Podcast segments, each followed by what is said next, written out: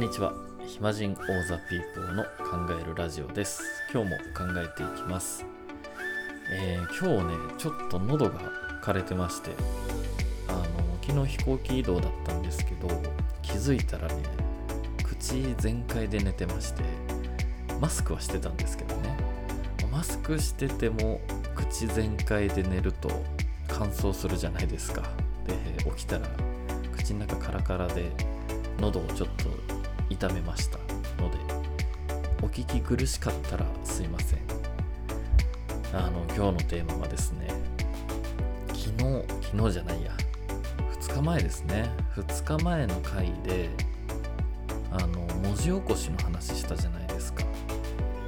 でね僕はあれはね考えが足りてなかったなということに気づいたんですね。あのどこが足りてなかったかというと耳聞こえない人いるじゃん思ったんですよ。あの僕の友達には耳が聞こえない人って一人もいないんですけどよくよく考えたらですね耳が聞こえない人が僕の声をキャッチするには文字起こしされたものしかないじゃないですか。でねどれぐらい日本に耳が聞こえない人いるんだろうって知らなかったんで調べたんですよ。そしたらねあの内閣府が出してるデータでこれはね多分2016年のデータっぽいので5年前のデータってことですよね。5年前の時点で、えー日本人日本に住んでる人で耳が聞こえない人がね約27万6千人だそうです。今日本の人口って1億1000万人ぐらいですか？ちょっと日本の人口を調べますね。あの小学生の頃に日本の人口1億2000万人って聞いてたんですけど減ってますもんね。減っていて現在、えー日本の人口。令和3年の9月の時点で1億2521万人。あれそんなにいるんですか日本人。減ってるかと思ったらあんまり減ってないんですね。なんか安心しました。はい。1億2521万人いて耳が聞こえない方が約27万人いるということで。うん。まあ、割合としては少なく感じるかもしんないですけど27万人もいるって考えたらすごいいますよね。なのであのもしかしたらねこう耳が聞こえない方にたまたま意味のある一言を僕が言う可能性があるので文字起こしはねちゃんとやっていきたいと思います。でも手伝ってくれる方は引き続き募集します。現れるまでは僕が自分でやります。で今回この耳が聞こえないっていうことに関して自分は全然知らないなと思ったのでいろいろ調べてたらですね世界にまず何人いるんだろうと調べたんですよ。そしたらねこんな記事に出くわしましてこれはね科学技術の最新情報サイトサイエンスポータルというウェブメディアに書かれてた記事なんですけどきますね。えータイトル「世界の若者11億人が大音量で聴覚障害のリスク」WHO がスマホなどの音響機器に基準。これはね2019年2月の記事なんですけど読んでいきます。スマートフォンやオーディオプレイヤーといった音響機器などで大量大音量の音を長い時間聞くと聴覚障害になる恐れがあると WHO が警告している。世界の12歳から35歳の若い世代の半数近い約11億人が難聴になるリスクがあるという。へえ。11億人ってすごいですね。あの11億人っていう人数にも驚きましたけど世界の12歳から35歳の若い世代っていう35歳って若い世代なんですね世界的に見ると。僕はまだ若い世代側だったんですね。続き読んでいきます。WHO は世界の国々の政府やメーカーに国際基準を示してこの基準に合った機器類の製造を求めている。なるほど。あの iPhone でヘルスケアのアプリ開くとイヤホンとかヘッドホンの音量が出るようになったじゃないですか。あれがこの2019年からなのかもしれないですね。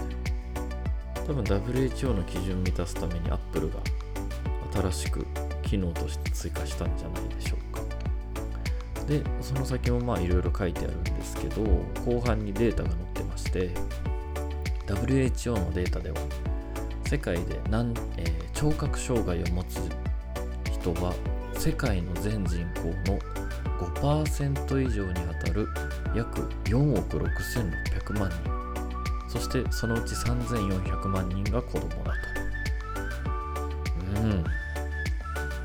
ごいですよね。世界で4億6600万人5%以上ってかなりですよね。だって100人いたら5人以上ってことですもんね。お聴覚障害者の多くは平均所得が低い国々の人たちで適切な医療措置が取られていない。WHO は2050年には世界の聴覚障害者は9億人を超えると推定。聴覚障害に対して適切な対策を取らないと年間7500億ドルの損失になるとしている。WHO のテドロス・アダノム事務局長は大音量により聞くための器官が損傷したケースを想定して一度聴力を失うと戻らないと理解すべきだと難聴予防対策の大切さを強調、ですね。なんか想像してた以上に耳が聞こえない人って多いんですね。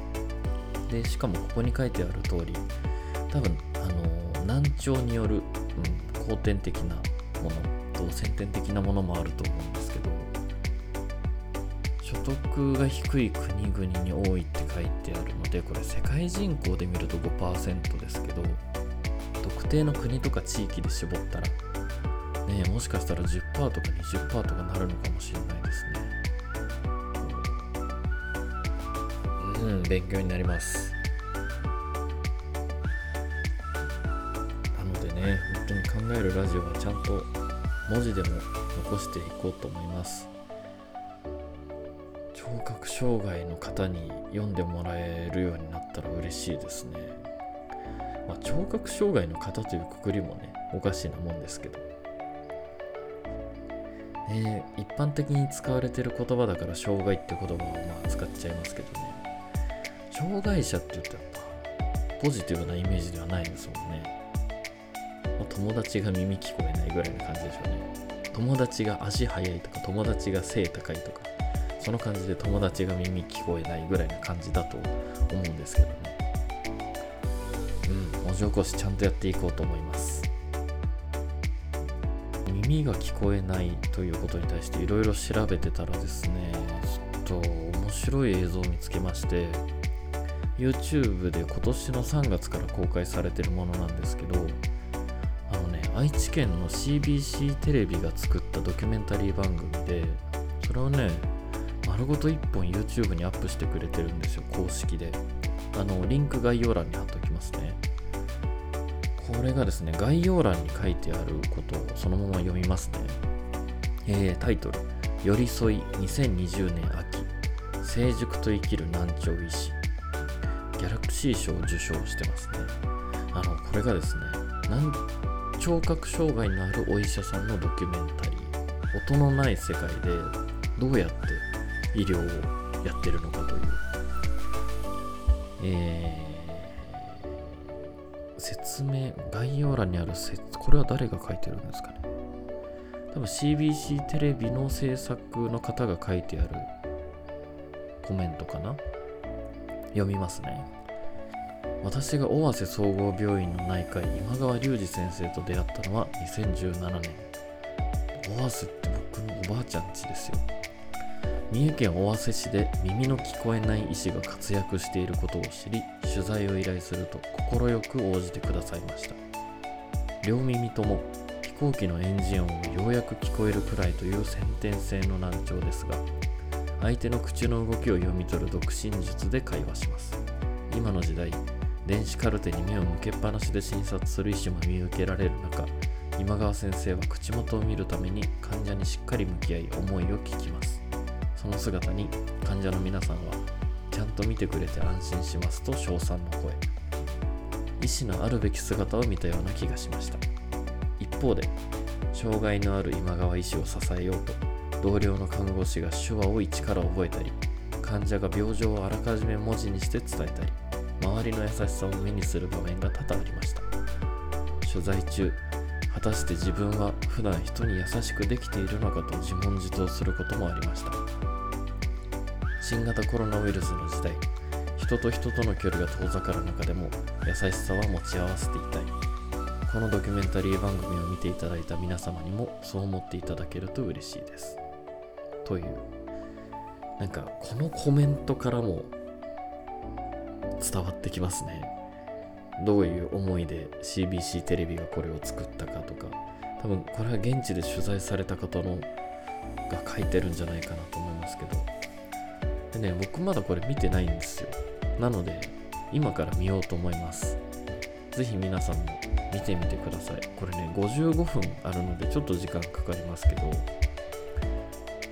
ぜひ見てくださいって僕まだ見てないんですけどもうこの時点で絶対いい番組なんだろうなっていうのがわかるので一緒に見ましょう。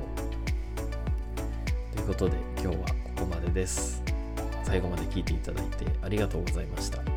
暇人。オーザピーポーの考えるラジオでした。ではまた。